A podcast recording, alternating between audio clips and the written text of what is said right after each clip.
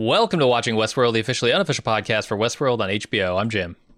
I'm Aaron. And today we're talking about Season three, Episode eight, titled Crisis Theory. Uh, we just got started, or we just finished watching this episode, rather. Uh, what'd you think of it? Man, and Jennifer Gatzinger, I trust. She, I thought this was... This has been, a, I think, an uneven, somewhat flawed season, especially in the, the early to mid-goings. But I thought this uh, finale brought it home. Uh, this gave a lot of satisfying answers to a lot of things that we've been wondering this uh, season. I feel like we finally saw the potential of full-on host combat, like the stunt scenes. Last season, this season should have always been this John Wick and this good when you've got hosts just going uh, full full tilt on on human adversaries.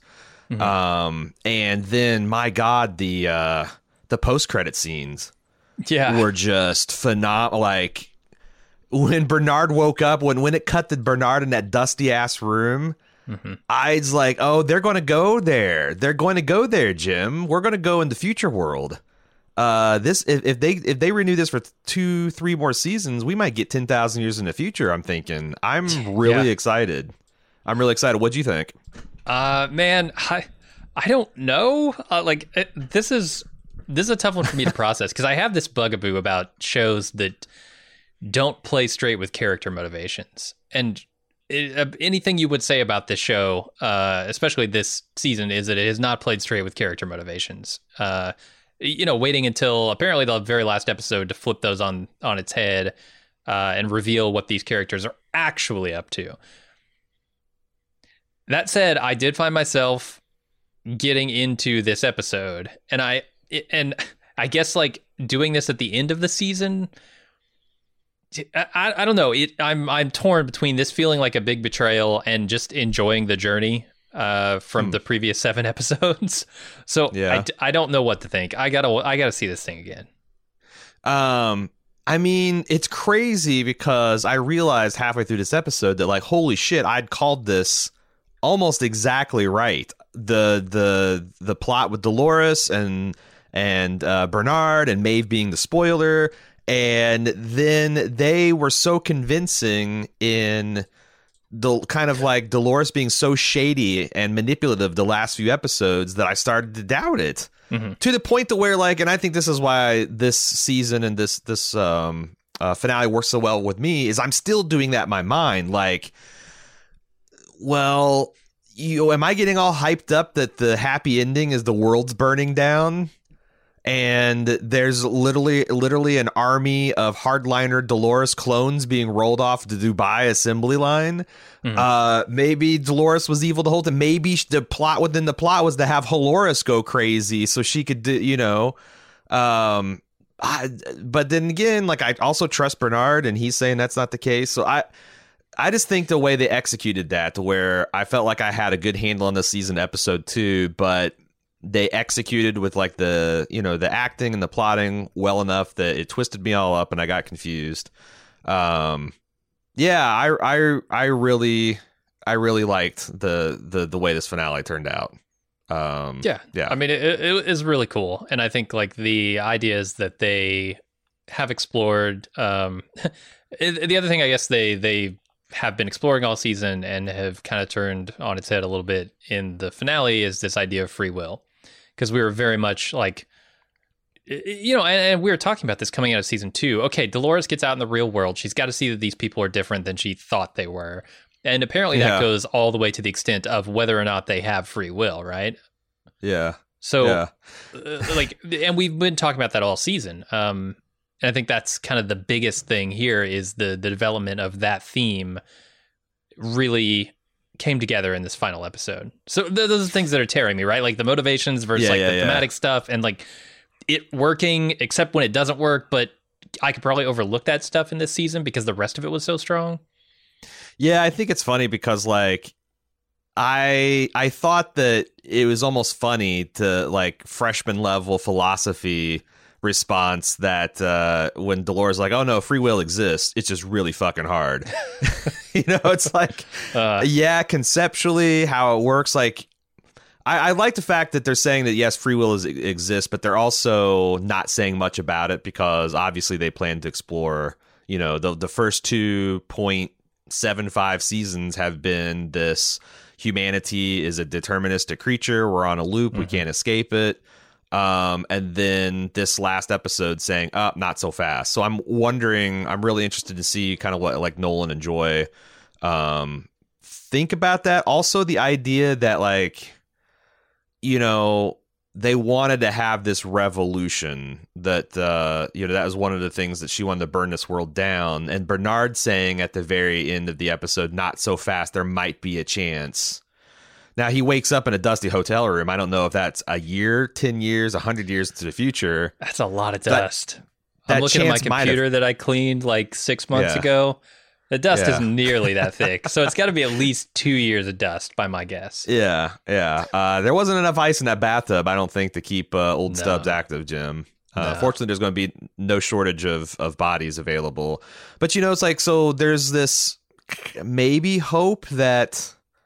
Uh, we can't avoid that because that's, you know, like uh, you there's all these scenes of riots and stuff, and the fact that we're seeing that happen in America right now, um, it's just something I've been thinking about. It's like, man, is like, are we so polarized that we can't like pull, you know, shit together and like agree on the same set of facts and reality?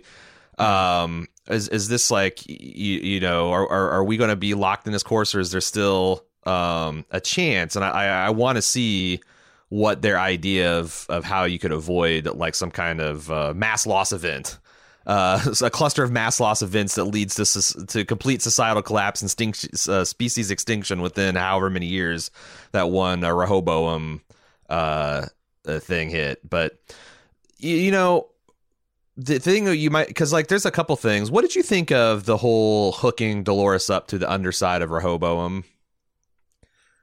And her primal scream that overloaded his defi- I there's there's yeah. a, there's some of that feels a bit silly.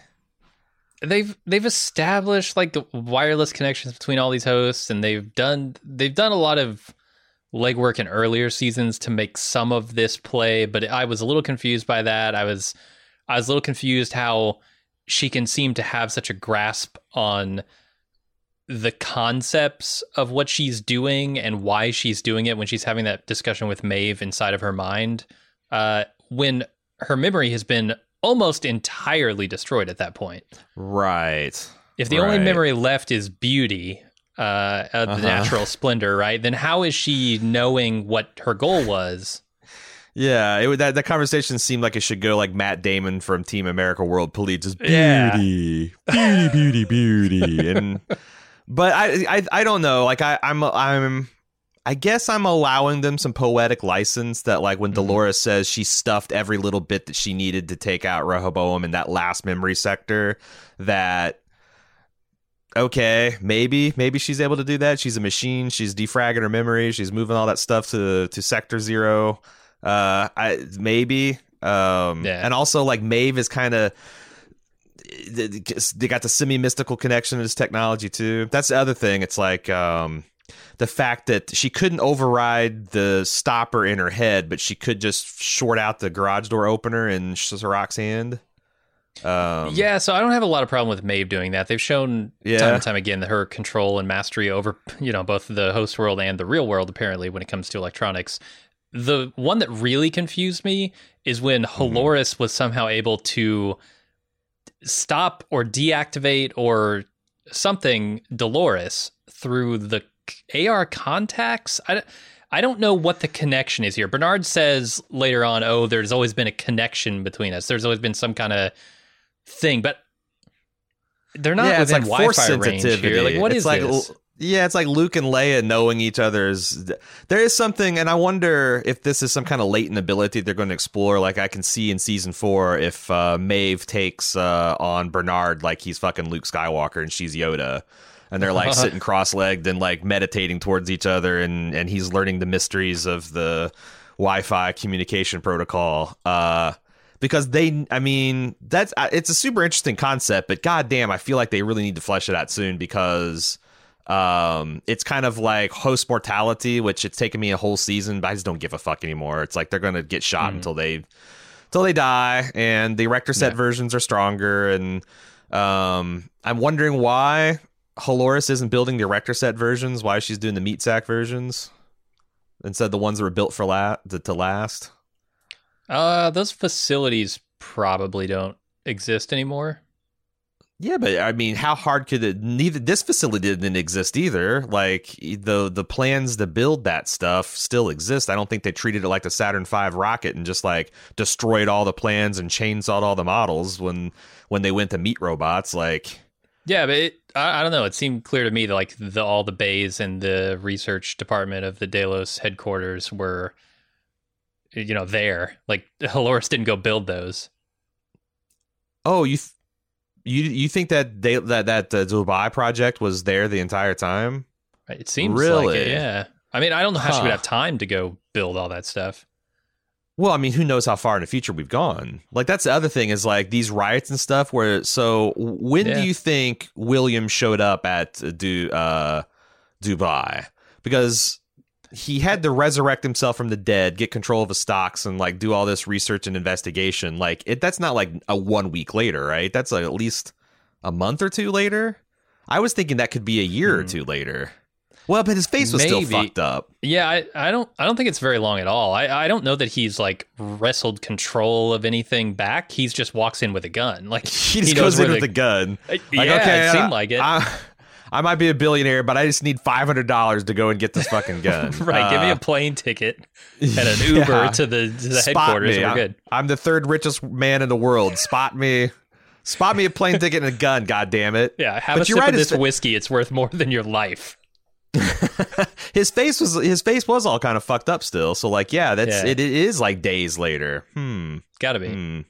So I think that facility was there. She's just using it now. I am kind of also like, I'm pleased that the season didn't end up. Uh, I was kind of braced for it's all been a simulation. Uh, remarkably little of that. Like, I think that um, to the extent that if you want to say that Nolan and Joy meant no simulation, all that kind of jackassery when they said it's a much more straightforward season, I kind of agree with them on that. Yeah. Like, uh, the only things that changed our perception of things were shifts in characters' motivations. Mm-hmm. It wasn't like the the wool of reality had been pulled from our eyes or anything like that. No, um, no, I think they played it pretty straight.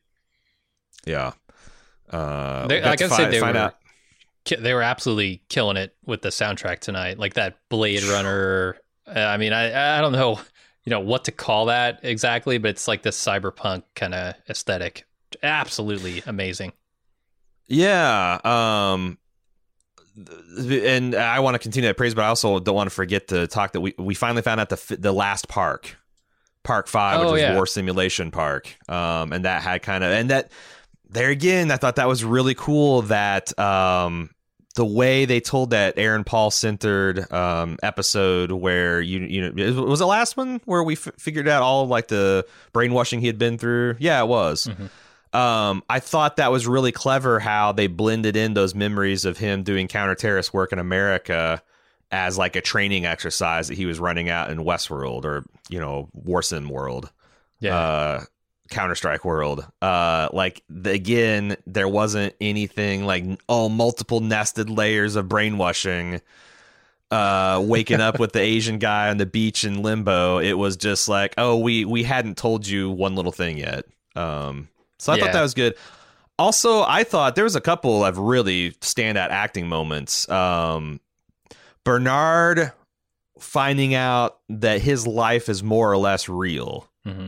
Like it really happened. Those weren't like cheap narratives and cornerstones. Like he had like, you know, Arnold and him had this connection in this life, and the things that motivated Arnold were the things. I thought that was really well done. Him and Gina Torres, uh, I, I thought they, they, they crushed it. That I thought that was a really oh, yeah. moving and effective scene. It was. Uh, Westworld is not a show that that really gets any emotion out of me for the most part. Um, occasionally mm-hmm. it gets to like excitement is about the best, the the most hard hitting of emotions it can get. Um, yeah. This scene was good though. I, I didn't you know I was not on the verge of tears or anything, but I was impressed. Uh, with the acting there. And I, I I like the idea that, you know, this cornerstone of his that he thought was artificial, like you said, is is actually a real thing. It's it's a genuine cornerstone, you know?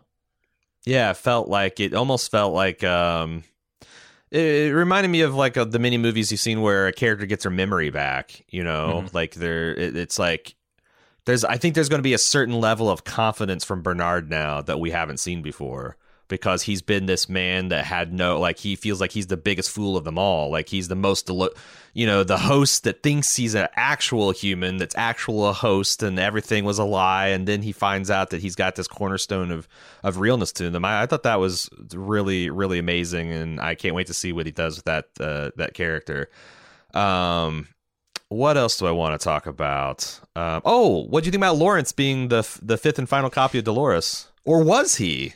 The- They didn't really do much of anything with it, so uh, I'll yeah. I'll see what they do in season four with him. Yeah. Do you think that all of the other Dolores hosts are going to be on Holoris' side, or do you think that's going to be that's going to be some kind of pro- war? Like, you know, there's going to be the war of Doloreses, Doloreses. Yeah. Pro- probably. I mean, I don't think they'll all just necessarily fall in line. Uh, you know, because Holoris herself didn't fall in line, so. Yeah, that's this. This is Lawrence, Lawrence, Lawrence, yeah, Lawrence. It's the War of the Lawrences. I like, I like that uh-huh. a lot. Um, what else we got to say? Um, I think Serac really picked the wrong dudes, because his his orders are not followed at all in this episode. It's amazing how many times he says kill kill him, kill them both. And that I guess they were instantly. They were transporting him to the killing side of the room. I. Yeah, I don't know why they didn't just. He splashed. Had a gun to yeah. his head, and then he says, he hands it to one of his guys and says, "Kill him," because I guess he doesn't want to get blood on his hands. Did he? And then kill, the guy, did he kill? Both of those guys grab Aaron Paul and kind of shuffle yeah. him off a little ways. Didn't he kill that guy over in? Uh, yeah, oh, he Singapore? Smashed it. He smashed a dude's head on an airplane wing. Yeah. Well, he did that. That's true. Yeah, I mean, it's, I don't know, it's James Bond villain. If you're going to bitch about this, you're going to bitch about a hundred different other movies and T V shows, oh, which yeah. it's fair to bitch about, but, mm-hmm. like, um, I thought that was a really good point where, like, you know, Maeve had to go a lot of distance towards Dolores in this episode, believably, and I thought they had a couple of little nudges, and the, you know, like, one, the thing that's, that, that, um... Maeve was really upset about is Dolores, like, replacing their host's distinctness with an army of herself. And I thought her recontextualization of that is like, you all were built from me, you know, like I was the fucking blueprint. You're all just slightly different reskinned models of me and my psyche. I thought that was one of those, like, really effective kind of nudges in her mind in the right direction, so she could be accept acceptance to to Dolores's uh, you know, ugly and misery I choose to see to beauty kind of speech at the end. Doesn't really feel like a thing a hero says. It it it feels, I don't know, saying it, it, it somehow feels like she's saying you're less than, um, like, oh, you're a you're a copy of me. Like, she's, I guess, not implying that it's a bad copy, but it's a copy nonetheless. Like, I'm the original. Hmm. I'm. I thought it was more of like a, a f- mother-daughter kind of thing that she was forging here, like a progeny.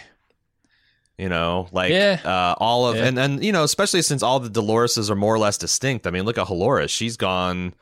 Uh, I don't know what the fuck she's she's what exactly is her deal? Is she thought like so? She knew Dolores's plan, which is to free the humans, but then her being sacrificed as a pawn made her. I don't, there's something Change that I still don't understand mind, yeah. that, yeah, that kind of like voodoo alchemy that went with like, oh, I put on Hale's skin and some of her got into me and twisted me all up, because none of the other Dolores copies seem to have a problem with their role to play, especially since they're more or less immortal. Like, everyone's mm. been lost thus far is fine. They're fine. They're in a marble. As soon as they get in, stuffed in another head hole, they'll be fine. So it's like, yep. Yeah, but um, I thought that the reveal of Serac not being a hologram or anything like that, but being like willingly just being this robot's puppet, yeah, was really interesting. That was maybe the coolest thing they did in this episode. Yeah, and Maeve intercepting that and like, you know, like, because I, I wrote in my notes early on that like, well, the Serac is a hologram is kind of busted, but recontextualized to him that he's, you know, literally just got a Bluetooth ear set in, and he just live one hundred percent of the time, richest man in the world, pulled the strings. That's pretty fucking cool. I mean, I, I, I guess that's cool. Like the the most, I don't know, that's the most into a an ideology you can get, right? Is when you subject yeah. yourself to your own ideology. Like, yeah. you know, so, so well, many charlatans don't do that, right? They'll they'll tell you to do one thing, they'll be hypocrites, and they won't do it themselves. This guy played by his own rules. That's but here's the question I got. What if Rehoboam whispered in his ear, "You've got to go to sleep"?